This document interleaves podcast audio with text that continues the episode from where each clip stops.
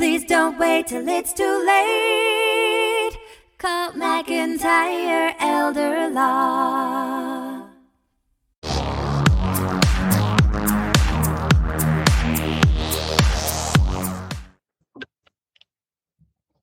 Hi, this is Greg McIntyre with another Elder Law Report. And today we have a cool topic the estate of confusion.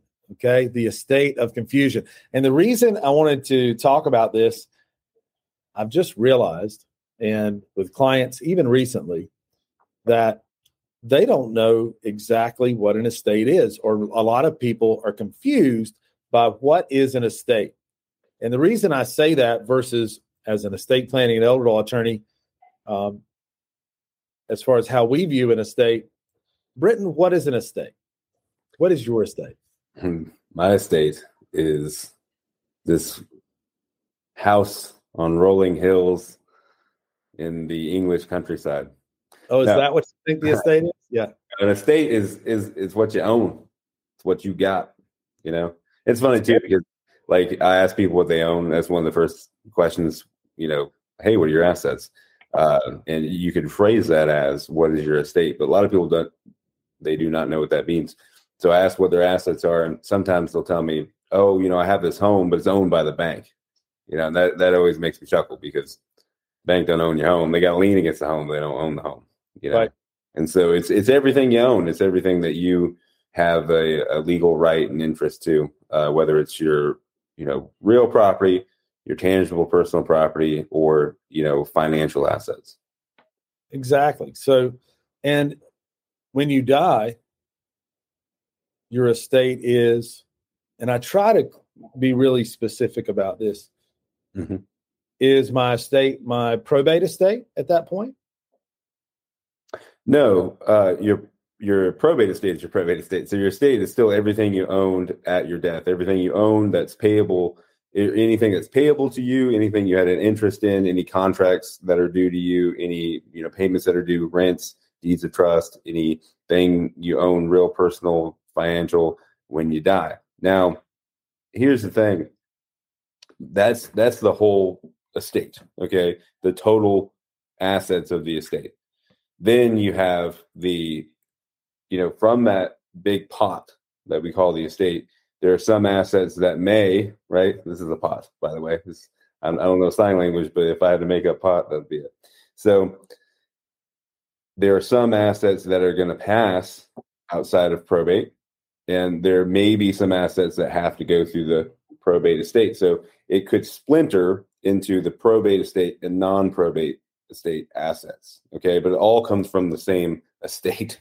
Okay. Same set of assets that you had or you have ownership in whenever you pass away. So, you know, it, it makes sense when you think about it in terms of specific assets. If I have life insurance or maybe I have a bank account with a beneficiary on it, you know, that is part of my estate, still part of my state when I die. But if it has a beneficiary on it, it's not going to go through probate. So it's not part of the probate estate. So that's going to split off and go to that beneficiary. Okay.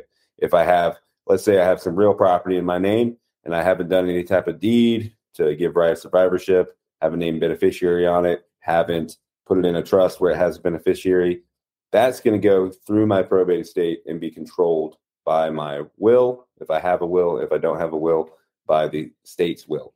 Okay. So that's how it works. You have the main estate that could splinter off into probate, non-probate.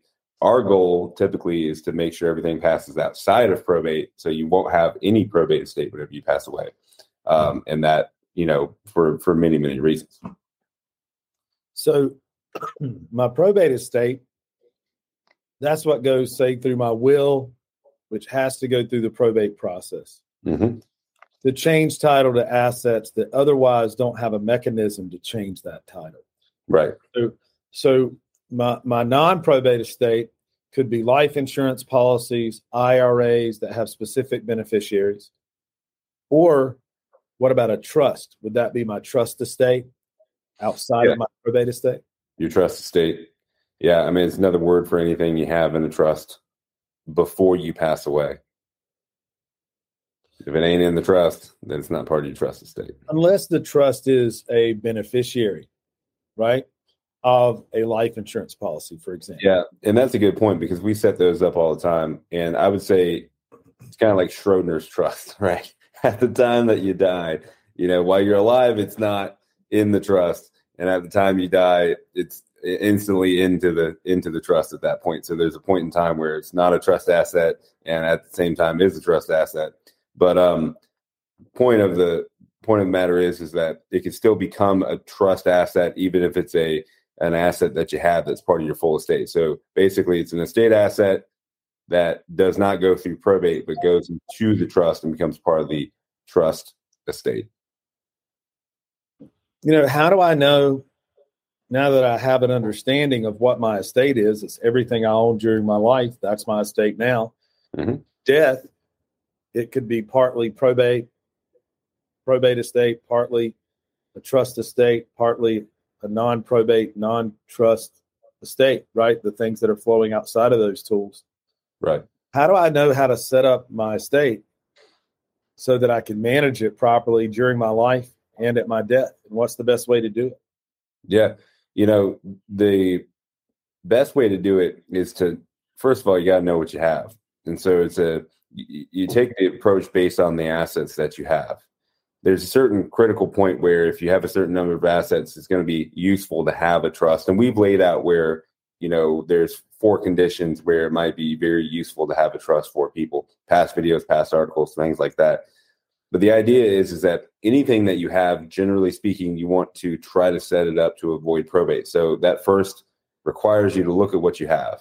A lot of people have a house. A lot of people have bank accounts. A lot of people have retirement accounts those main assets can all be set up to avoid probate whether you go directly to that account or to that asset like a house and set that up individually to to avoid probate and go to an individual like a ladybird deed on a house naming a beneficiary on an account or if it's proper for you and you have the requisite type of assets number of assets and need for it you could put it all in a trust and it's kind of a shotgun approach of you know, having everything into one pot and anything in that pot can avoid probate if you pass away. So, how you know whether or not something's going to avoid probate is essentially whether or not it's already been prearranged to avoid probate, whether it's in a trust, whether it has a named beneficiary or a joint owner with right of survivorship.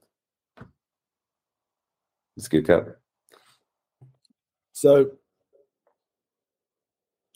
do I also want to be aware of how I set up my estate, and can the way I set up my estate affect whether I lose assets or keep assets and are eligible for long term care benefits as I age to pay for assisted living nursing home care if I need it? Yeah. So the thing about your estate, whether it's before you die or after you die, it's, you know, there's risk to that. And to know what how to protect it, you have to know what the risk is. It's really twofold. You know, the need for long-term care and probate. First of all, the need, and, and, and you, we we look at this as an estate planning elder law attorney, kind of like an algebra equation, right? You got to solve both sides of the equation. So you have this possible need for long-term care. I mean, my God, seventy percent of individuals will need long-term care at some point in their lives. It being tens of thousands of dollars a month you got to plan for that sort of thing. So you want to make sure your estate is protected during your life by planning to make sure that those assets are situated where they're protected and that you they're not going to disqualify you from receiving some type of benefit to pay for long-term care. Then the other side of the equation is that if you allow those assets that you are able to keep that estate to go through probate, that's the opportunity. And in North Carolina, the only opportunity for creditors to come after those assets. So medical creditors, Medicaid, the nursing home, that sort of thing. So you really want to avoid probate for that reason. And probate, again, it's it, it's something that's not prearranged. So someone has to figure out what the stuff is and who it goes to. That someone is the court. The court asserts jurisdiction over those assets and decides how they pass. And one of the rules that the court has in the probate process is we're going to pay creditors before we pay anybody else. So it's a surefire way to make sure that your creditors get paid and your and your kids, your loved ones get less than what they could get if you had planned to protect the the estate, you know, during your life. Absolutely. Well, Brenton, thank you for being on this elder law report and exploring the topic, the estate of confusion. I hope this has helped clear up some of that confusion. Um, if you would like for us to help take your estate of confusion and turn that into an estate of clarity, then give us a call at McIntyre Elder Law. It's 1 999 6600 or check out all our content and you can book a free consult online at mcelderlaw.com. See you. See you. Please don't wait till it's too late. Call McIntyre Elder Law. Life is busy, we all know. We put off planning till things get slow. Tomorrow's never promised today. Don't get too busy and let it all slip away. Please don't wait